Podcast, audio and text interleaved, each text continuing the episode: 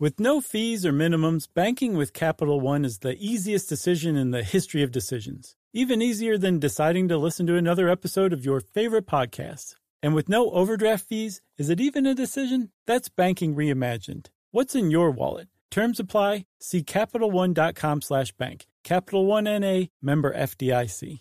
Hey, everybody, I want to talk to you about Squarespace Courses. It has the tools you need to create and sell your own online course. Start with a professional layout that fits your brand, upload video lessons to teach techniques and skills, and tailor your course with a powerful Fluid Engine editor. You can create engaging content your audience is going to love, then simply add a paywall and set the price. Turn your creativity into income with Squarespace Courses. So just go to squarespace.com slash stuff for a free trial. And when you're ready to launch, use our offer code STUFF to save 10% off your first purchase of a website or domain.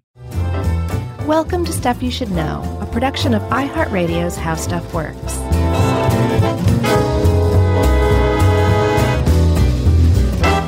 Hey, and welcome to the podcast. I'm Josh Clark. There's Charles W., Charles Chuck, Wayne, Chwain Bryant. And there's Jerry Jerome Rowland, the Rizzy. Uh, and I'm just Josh. Like, just Jack was just Jack. Wow. Okay. That's a heck of an intro. Thank you. Let's do a little jazz hands there. Just call me Twain, Twain from now on. Twain. It's not awkward to pronounce. It's really close to Schwing. Remember that? Schwing. Oh, man. I totally forgot about it until just now. Schwing, Chuck. Schwing. Schwing. That's how you have to say it. No, you can say it anyway. Like, Schwing. Yeah. Uh, well, what I really love is that we're talking about uh, America's first woman physician, an amazing woman named Eliz- Dr. Elizabeth Blackwell, who had an amazing family, and her story is incredible. And we're saying schwing Schwing. at the beginning. Right. Especially considering that she was a um, a uh, rather puritanical person in a lot of senses. She would probably not have been down with us saying swing. No, no, because you know what? Uh, she and her family were Quakers, and I know some Quakers and have known some Quakers. They hate swing. They do, but you know what they love? What? Being awesome. Yeah, yeah. No, I mean for sure. Um, th- this this I, I get the impression that her entire family is a pretty good example of like a a, a, a like a, a Quaker family. Dude, Quaker, every Quaker I've known has just had it like had it all figured out. It seems like they're like the the Buddhists of the West. Yeah. yeah. Pretty much. They also um I think they also go by the Society of Friends, which says a lot too. If it, yeah, I'm pretty sure. And then if you'll remember correctly, Charles, our pacifist episode focused heavily on the Quakers because they're big time Yeah, man. pacifists too. So, Elizabeth Blackwell, just by virtue of having been a Quaker, was a, a pretty interesting, like upstanding, upright uh, person with with a good head on her shoulders. But she also, like individually, personally, was a, a, a very amazing person, and not just the fact that she was the first licensed woman physician in America, Yeah. um, but to get there, she really had to blaze her own path and put up with a lot of uh, BS, you might put it. Um, and and so much so that even in her um, her autobiography, which was published in 1895 when she was in her 70s, I think, um, she called it pioneering work. Um, and that was there's really no better way to put it. She was absolutely a pioneer in not just getting herself established as a, a woman physician in America, but in making it so that there could be more women physician in America, physicians, And more. and more.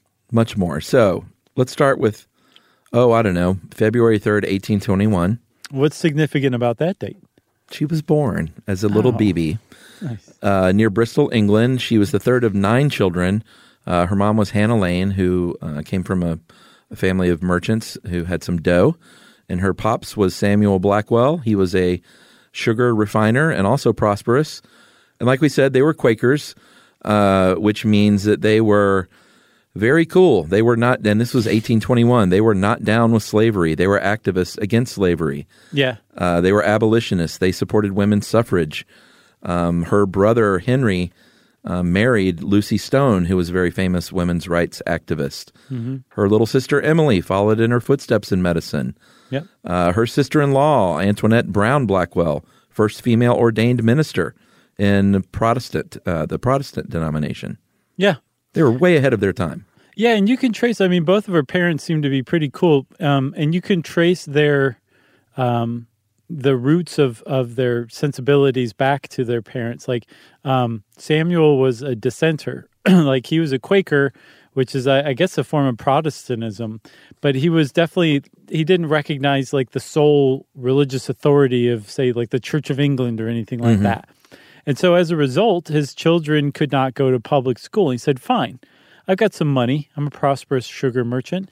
Uh, I'm going to hire the best tutors I can find. And not only that, I'm going to defy the conventions of England and have these tutors teach my daughters the same stuff that uh, they're going to teach my sons, which is unheard of. But that really formed the basis for especially Elizabeth's progression and education that she she came to expect to be taught just like she was a boy um, because of how she was raised. Yeah, and you know, by all accounts, her parents were both pretty great. Her dad was a very caring individual. He thought that all kids of uh, any gender should reach their full potential. Sure. Uh, he didn't physically punish his kids, which was weird at the time. People are like, "Why ain't you hitting your kids?" Yeah. And he said, "I don't believe in it." I've got a switch right here you can borrow. Works yeah, he's- really do well. you not have a switch? That's what the deal is. He doesn't have a switch or a He's paddle. switchless. let's get him a switch. Uh, so he, you know, they would had sort of like a demerit system in their house, and if you added up to uh, too many demerits, you would have to do something like eat by yourself in the attic or something. Right. Uh, that sounds horrific, also like sticking a kid in a closet, but I think it was just a, a room removed from the family dinner. Yeah, it was just you have to go away from the family. We can't even bear to look at you. You make us want to puke. That's right. But everything changed when he lost his sugar refinery in a fire and said, you know what? Let's pack our bags and let's move to New York City. New York City. That's right, New York City. Do you remember back in I don't know, like around 2007, 8, I feel like it was right when we both started working around How Stuff Works that a sugar refinery in Savannah blew up. Yeah, I remember that. I wrote an article about that. It's like that sugar dust is Yeah. is volatile. It can it Totally. can catch fire, and I wonder if that's what happened to his sugar refinery. I bet you. Okay, so they moved to New York. They lived in New York and in Jersey for six years. As you do. Yeah, and uh, one of the cool things that that I liked about him, he was he was a little paradoxical. So he was a sugar refiner. He made his money off of sugar refining, but the sugar industry was based almost entirely on slave labor around the world. That's Yeah. how sugarcane was grown. That's how I, I- he didn't use slaves. I can tell you that. But he still made his money in an industry that was heavy, heavy on slavery. And in fact, his children were such staunch uh, abolitionists, even as young children. They refused to eat sugar because they knew that slaves uh, had had a hand in producing it. Yeah. So they wouldn't even they wouldn't even eat it as kids. Little kids wouldn't eat sugar because of, of the slavery uh, involved. Um, but he still made his, his money off of that. But um, when he got to America, one of the first things he tried was to um, introduce sugar beets, which are, don't re- require slave labor. It's a much less labor intensive process of extracting uh, sugar from sugar beets. And this was really revolutionary at the time. Like, they think they first isolated sugar from beets in 1800, like 30 years before and they had been introduced to America just like two years before he he took this up. So he was on the cutting edge of of uh, sugar beet production, but it didn't actually work out very well. No, um, he his original sugar refinery went um, went south in 1837. So he said, "Let me move to Cincinnati, and I'll get in on the, on the sugar beet thing." But Yeah. just a few weeks after they got to Cincinnati in August of 1838, he died of a fever, and because he had lost that sugar refinery and didn't have the next sugar beet operation up and going, they didn't have a lot of dough. His family was um, left without a lot of money. Yeah, which I mean that's got to be really tough to go from wealthy to not you know, Yeah. in just one fell swoop. And but that's kind of what happened with Elizabeth's family. And um, a few years later, she resolved and she was 21 that she would not be dependent on any man. That she was going to be self sufficient and she was never going to marry and she wanted to make her own way. And I mean, it's pretty tough not to trace that line directly back to, you know, the, the Totally. state that her father left his, his family in. Um, not in any way that, you know, that was uh, his own doing or his own fault, but that was just the conventions of the time. And so for a woman to, to resolve that she would make her own way in life Yeah. was very unconventional. But if, if Elizabeth Blackwell was anything, she was very unconventional. That's right. So she and her mom and a couple of her sisters, they uh, were teachers for a little while, and she eventually, and we this is kind of jumping ahead a bit, but she she did adopt a girl, a seven year old Irish immigrant orphan uh, that she named Kitty. Her name was Catherine Barry and went by Kitty, and she was with her for the duration of her life, but she never got married. And she decided to become a doctor when she had a really close friend who was dying said, "You know what? I I think that I w- might have lived if I might have had a woman as a doctor because they're more compassionate and I might have gotten better treatment." And Yeah. Elizabeth Blackwell was like, "Whoa, that really speaks to me." Yeah, they uh, the they think that the woman was probably dying of uterine cancer, and she thinks that she would have she would have disclosed more of her condition possibly sooner, and at the very least, she would have been more comfortable in her dying days being treated by a woman rather than poked and prodded by some man Right. um, who who seemed to be less compassionate than she believed a woman would be. the The thing about Elizabeth Blackwell is she, first of all, she was struck by this, and she was so struck struck by it that she it moved her to want to become a doctor. But not only that, she had to overcome a natural, deep seated aversion to the idea of the body or anatomy or medicine. Like she was not Yeah. at all interested in this to begin with. And in fact, she had an aversion to it. But she was so moved by that woman um, and her experience that she resolved to overcome her disgust and her aversion at bodily functions and anatomy and become a doctor herself. It's pretty I mean that's a really key detail. It is a hugely. It, I mean, that's enormous. Like, not only she, she, like she just wasn't a kid who wanted to be a doctor. Right. Like I love the sight of blood and internal organs, so this Yeah. kind of fits anyway. Yeah, she had to overcome an aversion to it on top of overcoming the aversion that society had against a woman becoming a doctor. Because at the time, it was it was considered that a woman couldn't know enough about the human body to be a physician and still be considered a morally upright woman. That her morals were at risk of being corrupted Right. just by knowing everything there is to know about the human body. Yeah, I mean, let's be honest. They they would have to see a male penis Yeah, as part of their training. Sure. A PP. so, oh man, we're such children. We are. So she said, All right, I'm going to do this. I'm going to get over this. I'm going to be a doctor. How do I do this? I'll just go to medical school. Medical school said, No, no, no, no, no. Women can't go to medical school. Right. Um, there are a few ladies around the country that are unlicensed physicians that worked as apprentices and learned their trade. But um, you're not going to go this traditional route. And, and medical school at the time was just weird anyway, which we'll get into a little bit later. But we, I mean, we also got into it in our grave robbing episode. Yeah. This was similar to that time. This oh, was totally. around that time. It was crazy. It wasn't like uh, it wasn't the the. I don't think doctors were as respected back then. Even no, they, they, uh, no, because they were the ones who were, um, who were cutting open bodies and just kind of figuring stuff out as they went along. And if you went to a doctor, there was like an eighty percent chance you were walking out one limb short. yeah. So she, uh, while she was a teacher, she boarded with um, families, and th- she did a lot of this stuff in the South, uh, which we'll get to as well. But um, two Southern physicians mentored her. Um, she still could not get into medical school, of course. She had some physician friends who were Quakers. She asked them about it. They said that's a great idea, but no, it costs too much. You're never going to be able to get in. Um, what you should do is disguise yourself as a man and go to France. and she was like, not a bad idea. If that's the best advice somebody's giving you, you need to rethink the people who you take advice from. It sounds like she was game though, but uh, she decided to save money instead and apply to medical uh, medical school in the United States. So, in today dollars, I did the the uh, the old inflation calculator. Mm-hmm. Three grand back then would be about eighty five thousand dollars today. Yeah.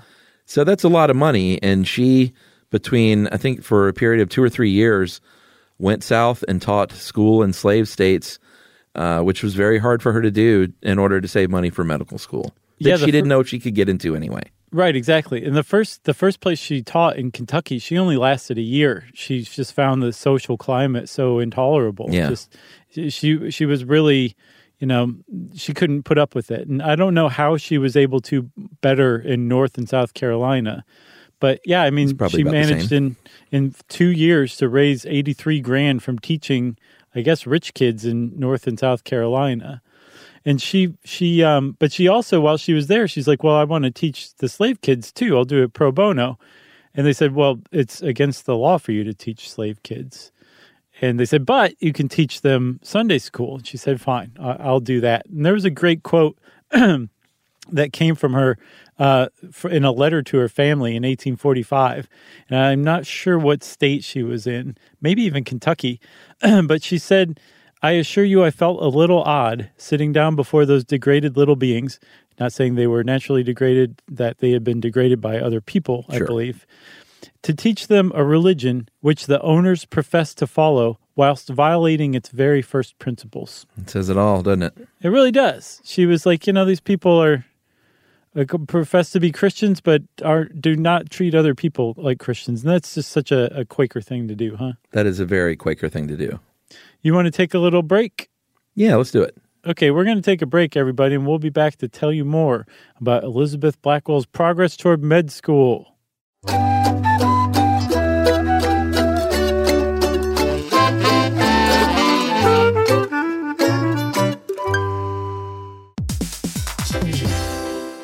Listen to this. It's a game changer.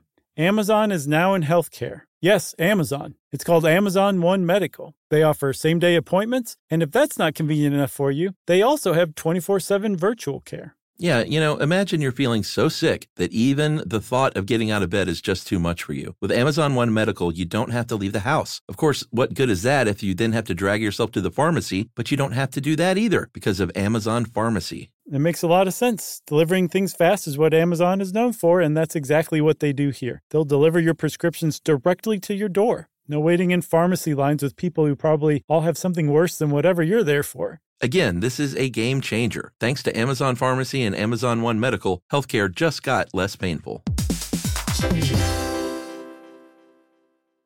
Today's episode is brought to you by Altoids because let's face it, unraveling the mysteries of the universe is tough work. But with Altoids, your breath will be stronger than a black hole's gravitational pull, more intense than an alien abduction, and more reliable than your phone's battery during a podcast marathon. When it comes to needing intense freshness, Altoids have you covered. Altoids are stronger than your favorite conspiracy theory, more intense than the latest true crime docuseries, and more reliable than a Bigfoot sighting. They're not just mints, they're curiously strong mints. Find Altoids in the checkout aisle. Grab your tin today.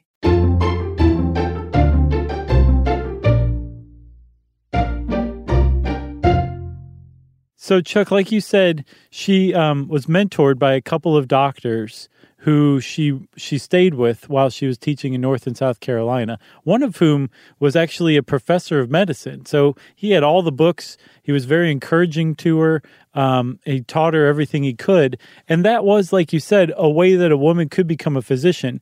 But an unlicensed physician, um, certainly not one that was that was in any way established as an actual legitimate physician, and that was ultimately her goal. Yeah, like she continued to get sort of uh, tutored by different people in the South that she knew who were physicians, and it was great that these uh, these men encouraged her and tutored her. Said, "Here, use my books." Um, but again, like you said, she wanted to do the real deal and and forge a path, and not just kind of go the the the back door route.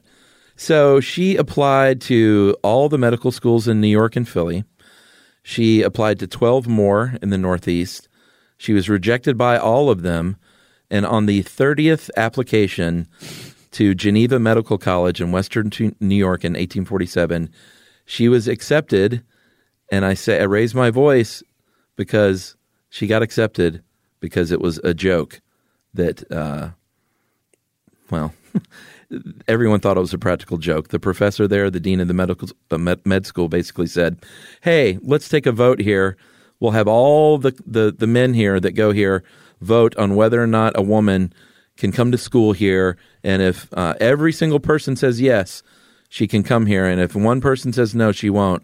They all thought it was a prank from, I guess, the neighboring rival medical school. So Yeah, they said, West Geneva. yeah, they said, sure, let her in.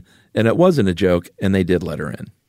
They they did, um, and apparently they were all very surprised. Like this almost sounds like an urban legend, but from what I saw, like this is across the board what happened. That they they thought it was a practical joke, and it turned out to be real, and that is how she ended up going to medical school. Unbelievable. So when she showed up, she was taking this quite seriously. She was 26 already. She'd spent some time like living around, seeing the country.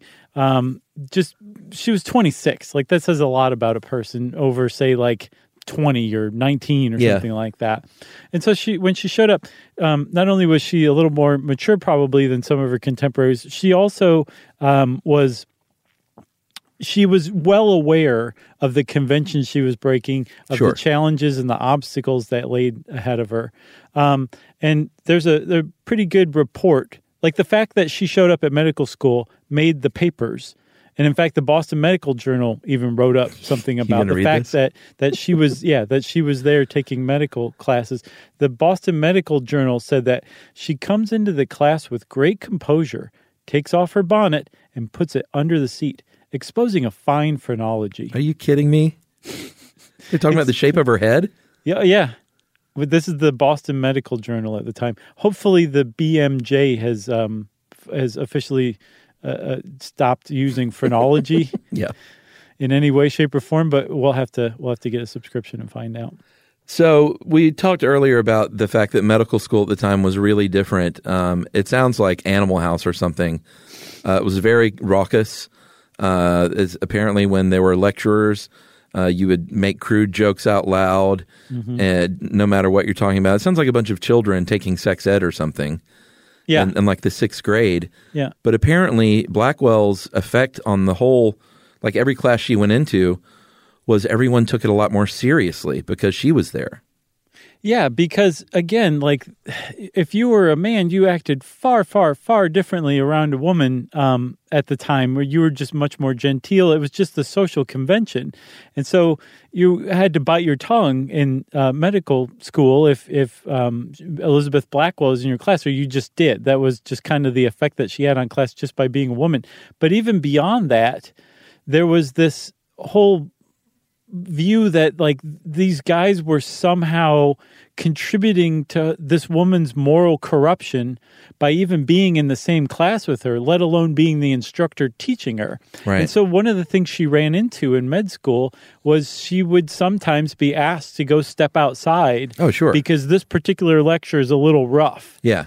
And Elizabeth Blackwell did not truck to that at all. No, she no, was no. very adamant that, remember, she was educated like a boy by the tutors her father hired. She had a full expectation to be left out of absolutely nothing Mm-hmm. at med school. She was to be a full physician, and so she was to learn everything that any physician would learn. And eventually, over time, she kind of overcame this genteel opposition to her presence by her professors and, and male classmates. Yeah. And I think in no small part due to her serious take and her uh, fastidiousness and her. Uh, the fact that in the end she graduated first in her class. Yeah, that says a lot. She was the best student. In 1849, she graduated first. Um, ultimately, uh, earned the respect of her fellow students. Not to say that it was a um, it was a cakewalk. There were still plenty of jerks there, uh, and you know a lot of them had animosity toward her. Remember, a cakewalk is racist. Is it really? Yeah, remember we did a we did a um, show on oh, what was it? I can't remember the um, like words that have different origins than you would think or different meanings than you would think. You don't remember? Yeah, I think I do remember that. I'm a sorry, everybody. I'm sorry for interrupting you. That's okay. So it was no pie walk. Well, good save, Chuck. Still plenty of jerks. Uh, there were some men there that um, would um, would laugh at her. Some men there that would support her. Some men that would jeer at her. Some men that would help her out. But like I said, in the end, she she got that degree first in her class.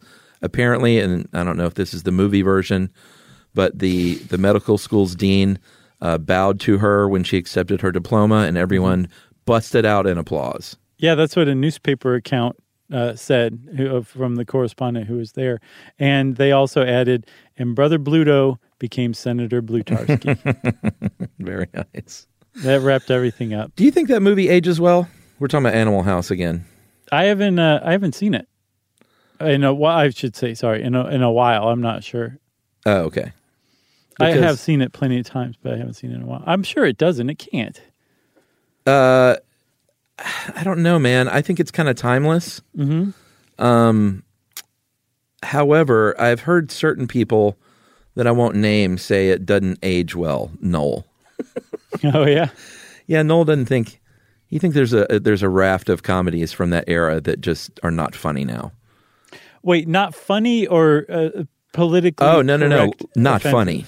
Oh, gotcha. Yeah, it Okay. doesn't age well. As in, like, why is this? Why do people think this is a comedy classic? It's not even that good. Gotcha, gotcha. Okay, yeah, I'll have to watch it again. I haven't, I haven't seen it in a while. I don't know, man. I think it's kind of timeless in its comedy. Okay, I mean, sure, there are parts that don't age well in every other respect, like any comedy made before like four years ago. sure. That's what I, or no, like, like the last five minutes. I thought that's what you were talking about. No, I, I mean it's entirely possible because I've seen some comedies where I'm like, this is, this is not at all funny. Like Spies Like Us. Give me a break. not good? No, I haven't seen it in a long time. it's not good. See, now I'm afraid to watch some of those oldies. But yeah, you hate Chevy Chase, wanna- though. I do. My dad taught me well.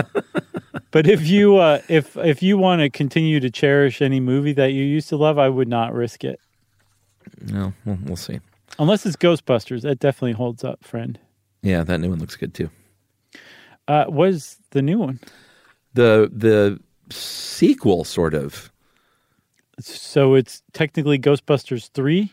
Yeah, or four. I mean, we or wait, was there a third, or was just the first two? Yeah, the two, second one There were the first great. two, and then the third one had like Kate, was- I think Kate McKinnon. And Yeah, all that that, was but the it lady existed in a different universe, didn't it? Yeah, yeah, that was that was just a reboot, which was great, I thought. But this Yeah. new one is a sequel many years later, and I think it's one of their grandkids.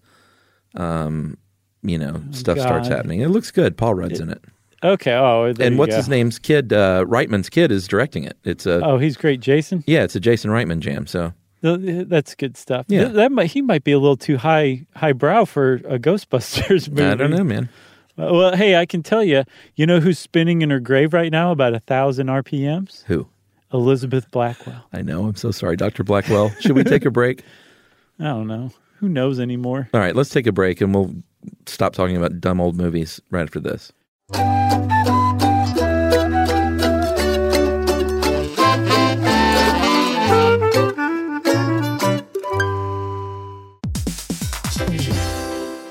Listen to this. It's a game changer.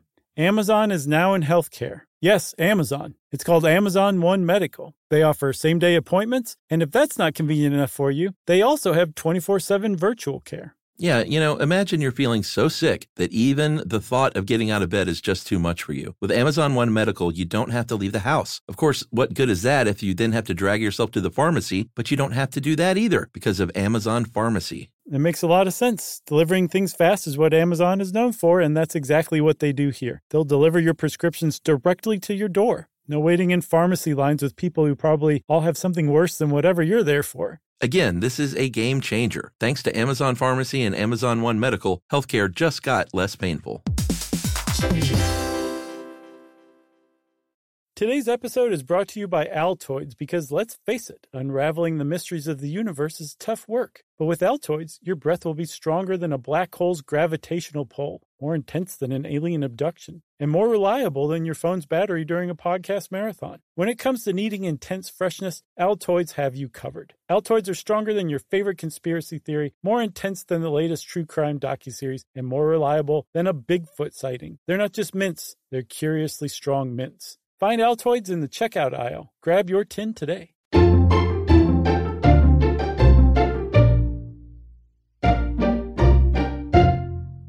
All right, so Chuck, I think where we officially left off, um, Caddyshack? Elizabeth, Elizabeth Blackwell received her diploma. Right. The uh, the dean of the medical school stood up and bowed, and the uh, auditorium broke out into applause, which is pretty awesome.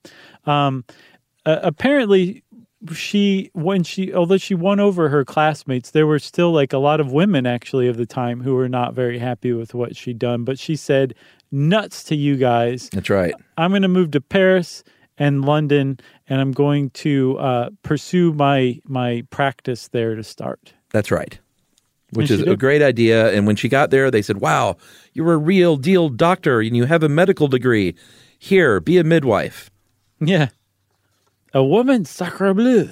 Yeah, she was uh, she was led into midwifery and nursing, um, but she's like really sort of trying to be revolutionary here because all she sees are these men walking around not washing their hands at all, and she's like, you know what is probably super important is personal hygiene and preventative care, and they're like, what's that? Yeah, well, they literally were. What's that? Because this was early 1850s, and remember our great stink episode. Oh man, that was so The- good. So they were still operating under the miasma theory that it was like bad vapors and smells Yeah. that made you sick. It's Crazy. So her idea that it was like uh, that hand washing was part of this preventative medicine was really ahead of its time. And so in in addition to being a woman who they were just discrediting out of hand anyway just for being a woman, they were also saying like you're talking kooky stuff. Everybody knows it smells that make you sick, you nut job. Go over there and deliver a baby. And she's like, but I haven't washed my hands. I'm like, we just told you. It doesn't matter. Babies are dirty. As long as your hands don't stink, it's fine. yeah, we should also mention uh, it's right about here where she lost sight in her left eye uh, from an accident that I can barely even talk about. Oh, I want to. Can I? Please. So she contracted purulent ophthalmia, which is You an can stop there. infection, which is an infection of the eye. and her gosh. eye became infected because she was tending to an infant who I guess had uh, some sort of wound that was infected, and pus squirted in her left eye from the infection, and infected her left eye to such a terrible degree that she became blind in her left eye. Yes, and that is pus. that is sad, uh, but really sad because she was not able to become a surgeon, which is what she really wanted to do. It's also said that there was a baby with an infection, Well, sure. a pussy infection. Let's not forget about that baby. Sure. and that baby grew up to be Roy Cohn. she she moved to the that's really good um, she moved to the uk then from paris and this is where she hooked up with a little buddy named florence nightingale Yeah, who eh, eh. deserves her own episode too, for oh sure. totally. They became good friends. They were like you like to wash your hands? I do too. Isn't it awesome?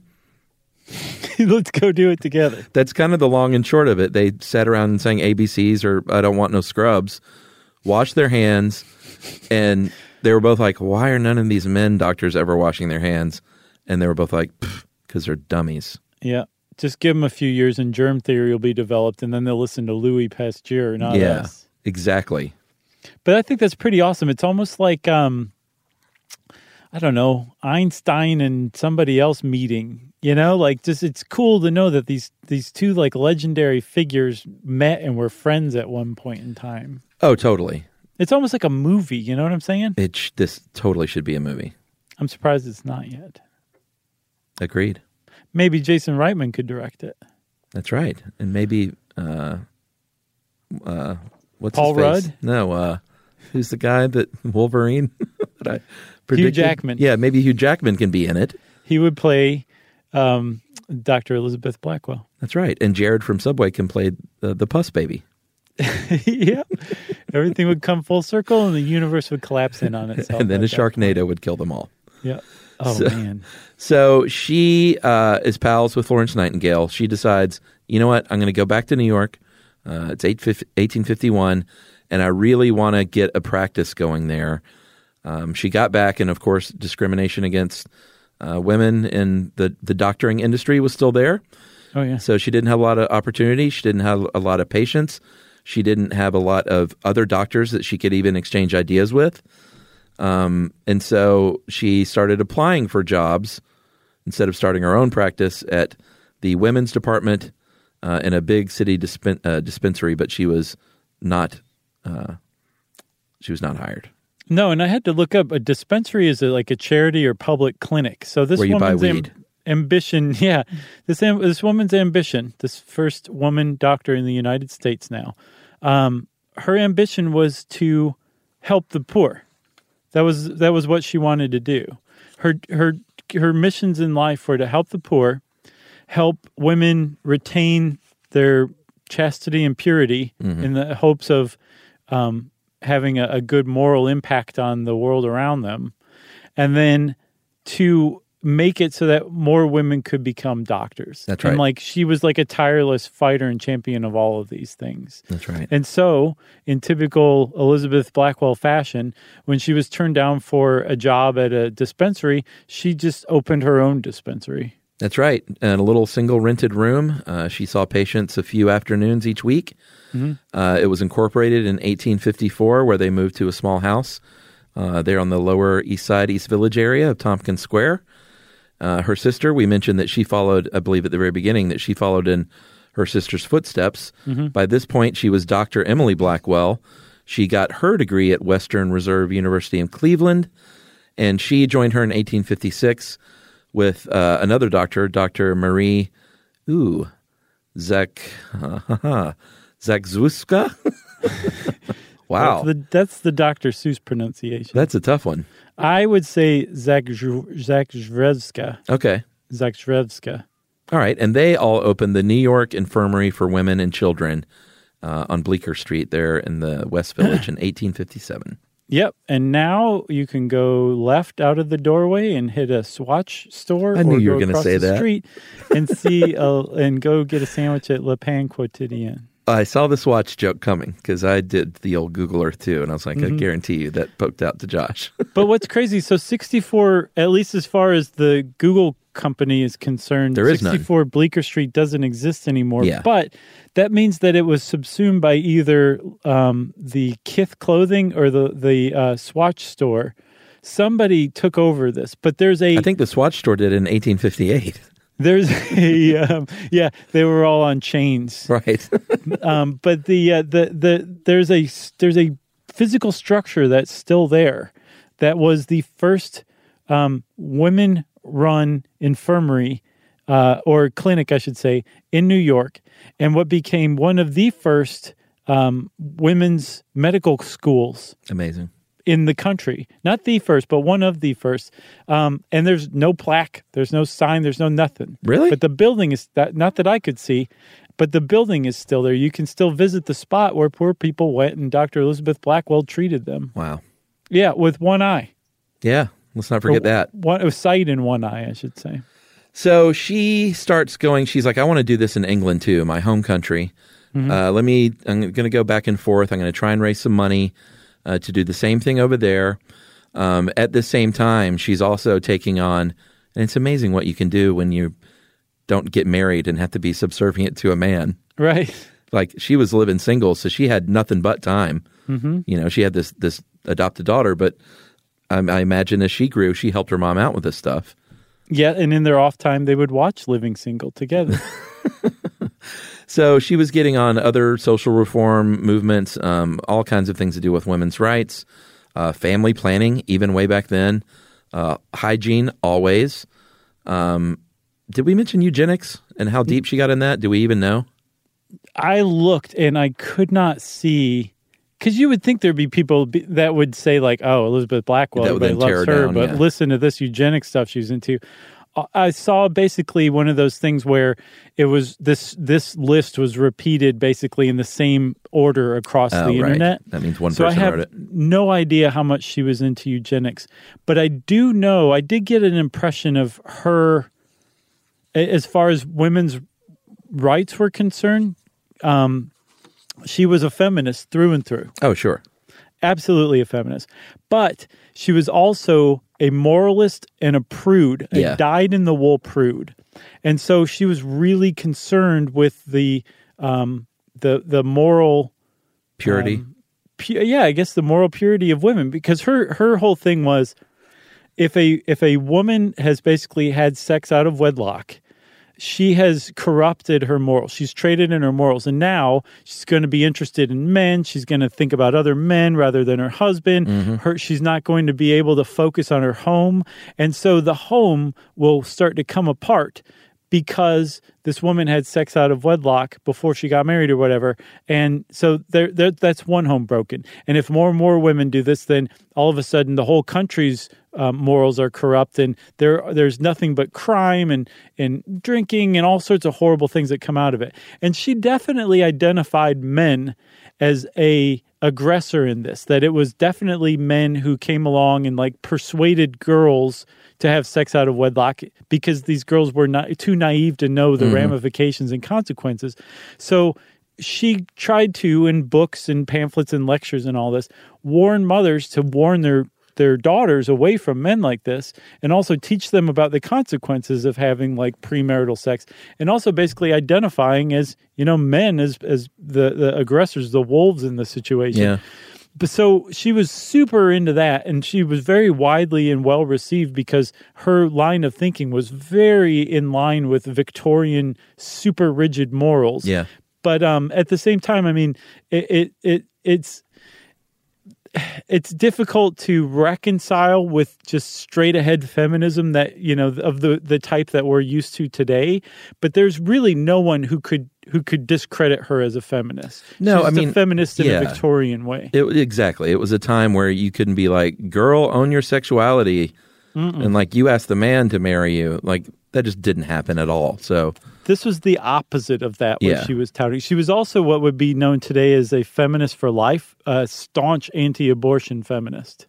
As a matter of fact, if you read her diary in a certain way, you can make the case that one of the reasons she became a doctor is because she read an article about a woman uh, who was an abortionist at the time, uh, who was termed a female physician, which I guess was code for women abortionists. at- Oh, interesting. uh, back then, and she uh, was so appalled by this that she wanted to reform the term female physician to mean a, an actual like just a, a woman doctor, a general doctor.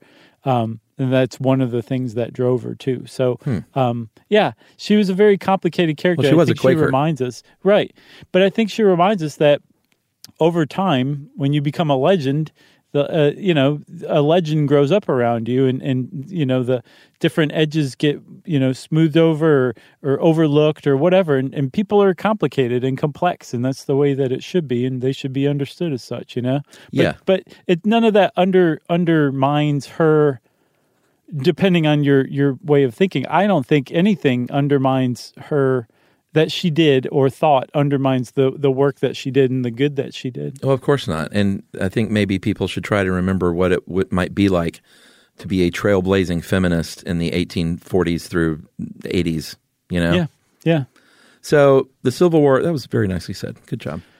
I hope so. Oh God, I hope so. Uh, Civil War rolls around. Uh, she and her sisters train nurses for the Union uh, for their hospitals. She said, "You know what? What we really need is a medical school for women." Um, and so she continued to try and get support from Britain. Uh, she finally raised enough backing in America to add that medical school to her women's hospital in New York in 1868. Uh, this was this one you were talking about. Mm-hmm. The um, the New York Infirmary was finally established with 15 students, uh, nine faculty, and she was the professor of hygiene. And her sister Emily was Fine The hygiene, yes. taught uh, was the out well taught uh, obstetrics and diseases of women. Yep, she handled all the surgery too at the uh, clinic. Oh, Emily did Yeah, because her sister couldn't. right. But um, so think about this: like she established not just this um, this uh, this clinic, this dispensary, but also a college to teach women doctors, Mm-hmm.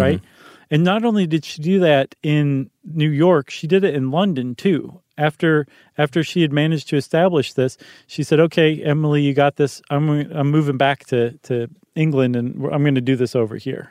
Yeah, and what it did was it provided a, about a 32 year stopgap uh, until 1899 when medical schools, Cornell University, um, finally began accepting uh, women into their program. So for 32 years, she was running the show and she was providing that, um, I almost said service, but it kind of is in a way, you know, until medical, until mainstream medical schools began catching on. Yeah, no, for sure. And um, the the the fact that that she was establishing this college, uh, like that, this was one of her big dreams and and focuses and drives.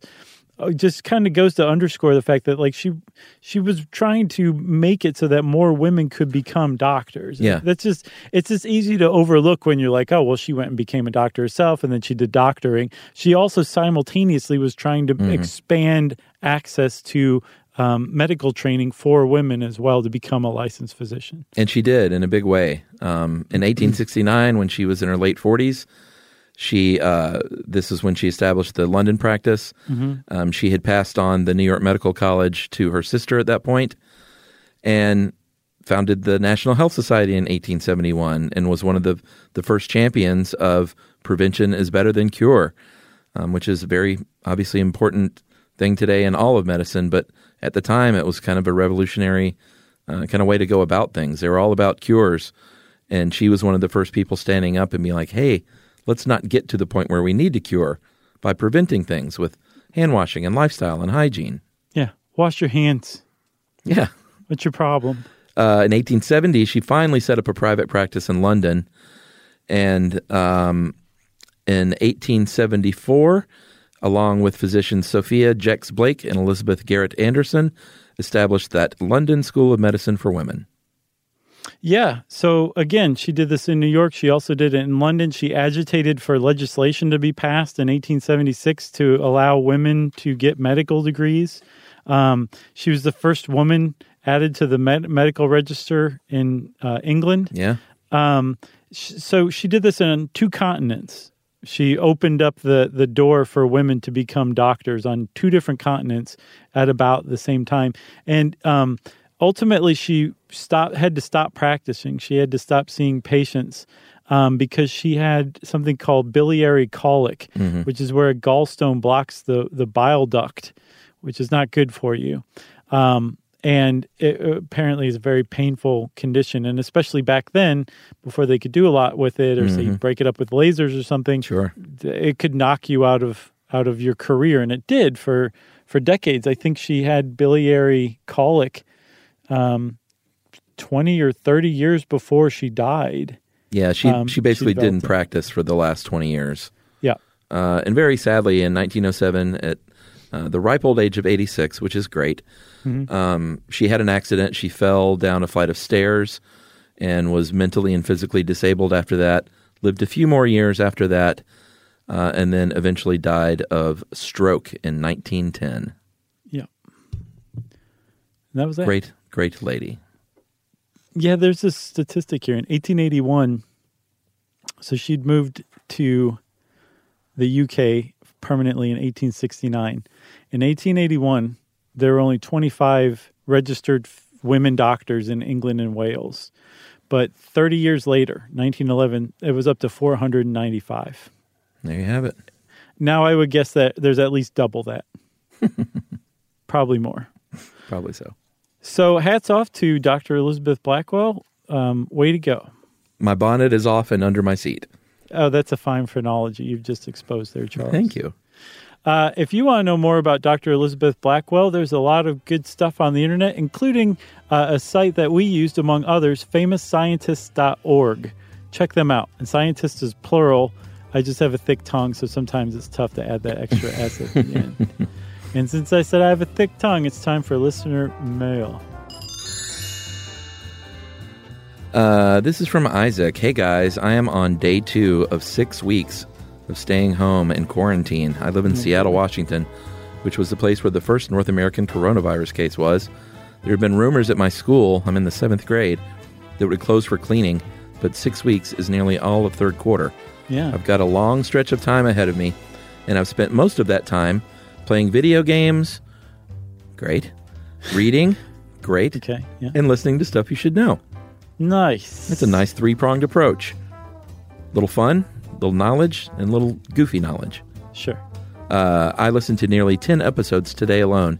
Wow. There will be plenty more rushing through my ear holes. So I wanted to say thank you for helping me through a worrisome time. I loved the Seattle show. That is from Isaac. Isaac, buddy, glad we're there for you. Hang in there. Be safe. Uh, wash your hands. Yep. And the fact that you use the word ear holes means that you're the coolest kid I know. Yeah, you're pretty cool, Isaac. We appreciate that. I wonder what video game he's playing, Chuck. I don't know. I just finished Red Dead Redemption and now I'm on to a new one. I've been gaming a bit lately. I heard that Red Dead Redemption is like one of the most amazing games ever, but it's just so good and, and highbrow, like a Jason Reitman film, that it's it's boring.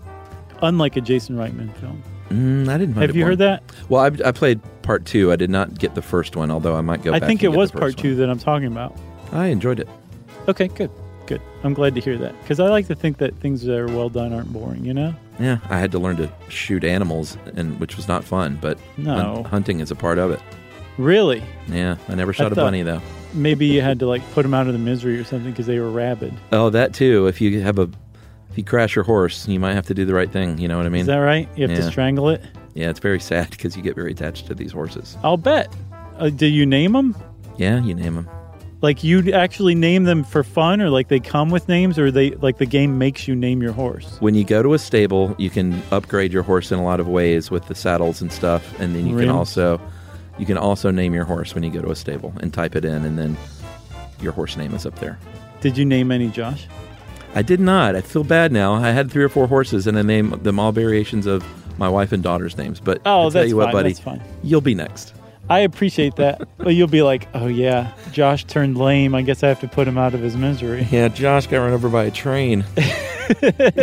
Let me know how Josh turns out, okay, in video game I will. Okay, uh, and Isaac, thanks again for writing in. And like Chuck said, stay safe, stay smart, uh, and uh, wash your hands, and don't panic. Doesn't sound like you are. Uh, if you're like Isaac and you're hanging out listening to stuff you should know, we want to hear from you. You can send us an email, wrap it up, spank it on the bottom, and send it off to stuffpodcast at iheartradio.com. Stuff You Should Know is a production of iHeartRadio's How Stuff Works. For more podcasts from iHeartRadio, visit the iHeartRadio app, Apple Podcasts, or wherever you listen to your favorite shows.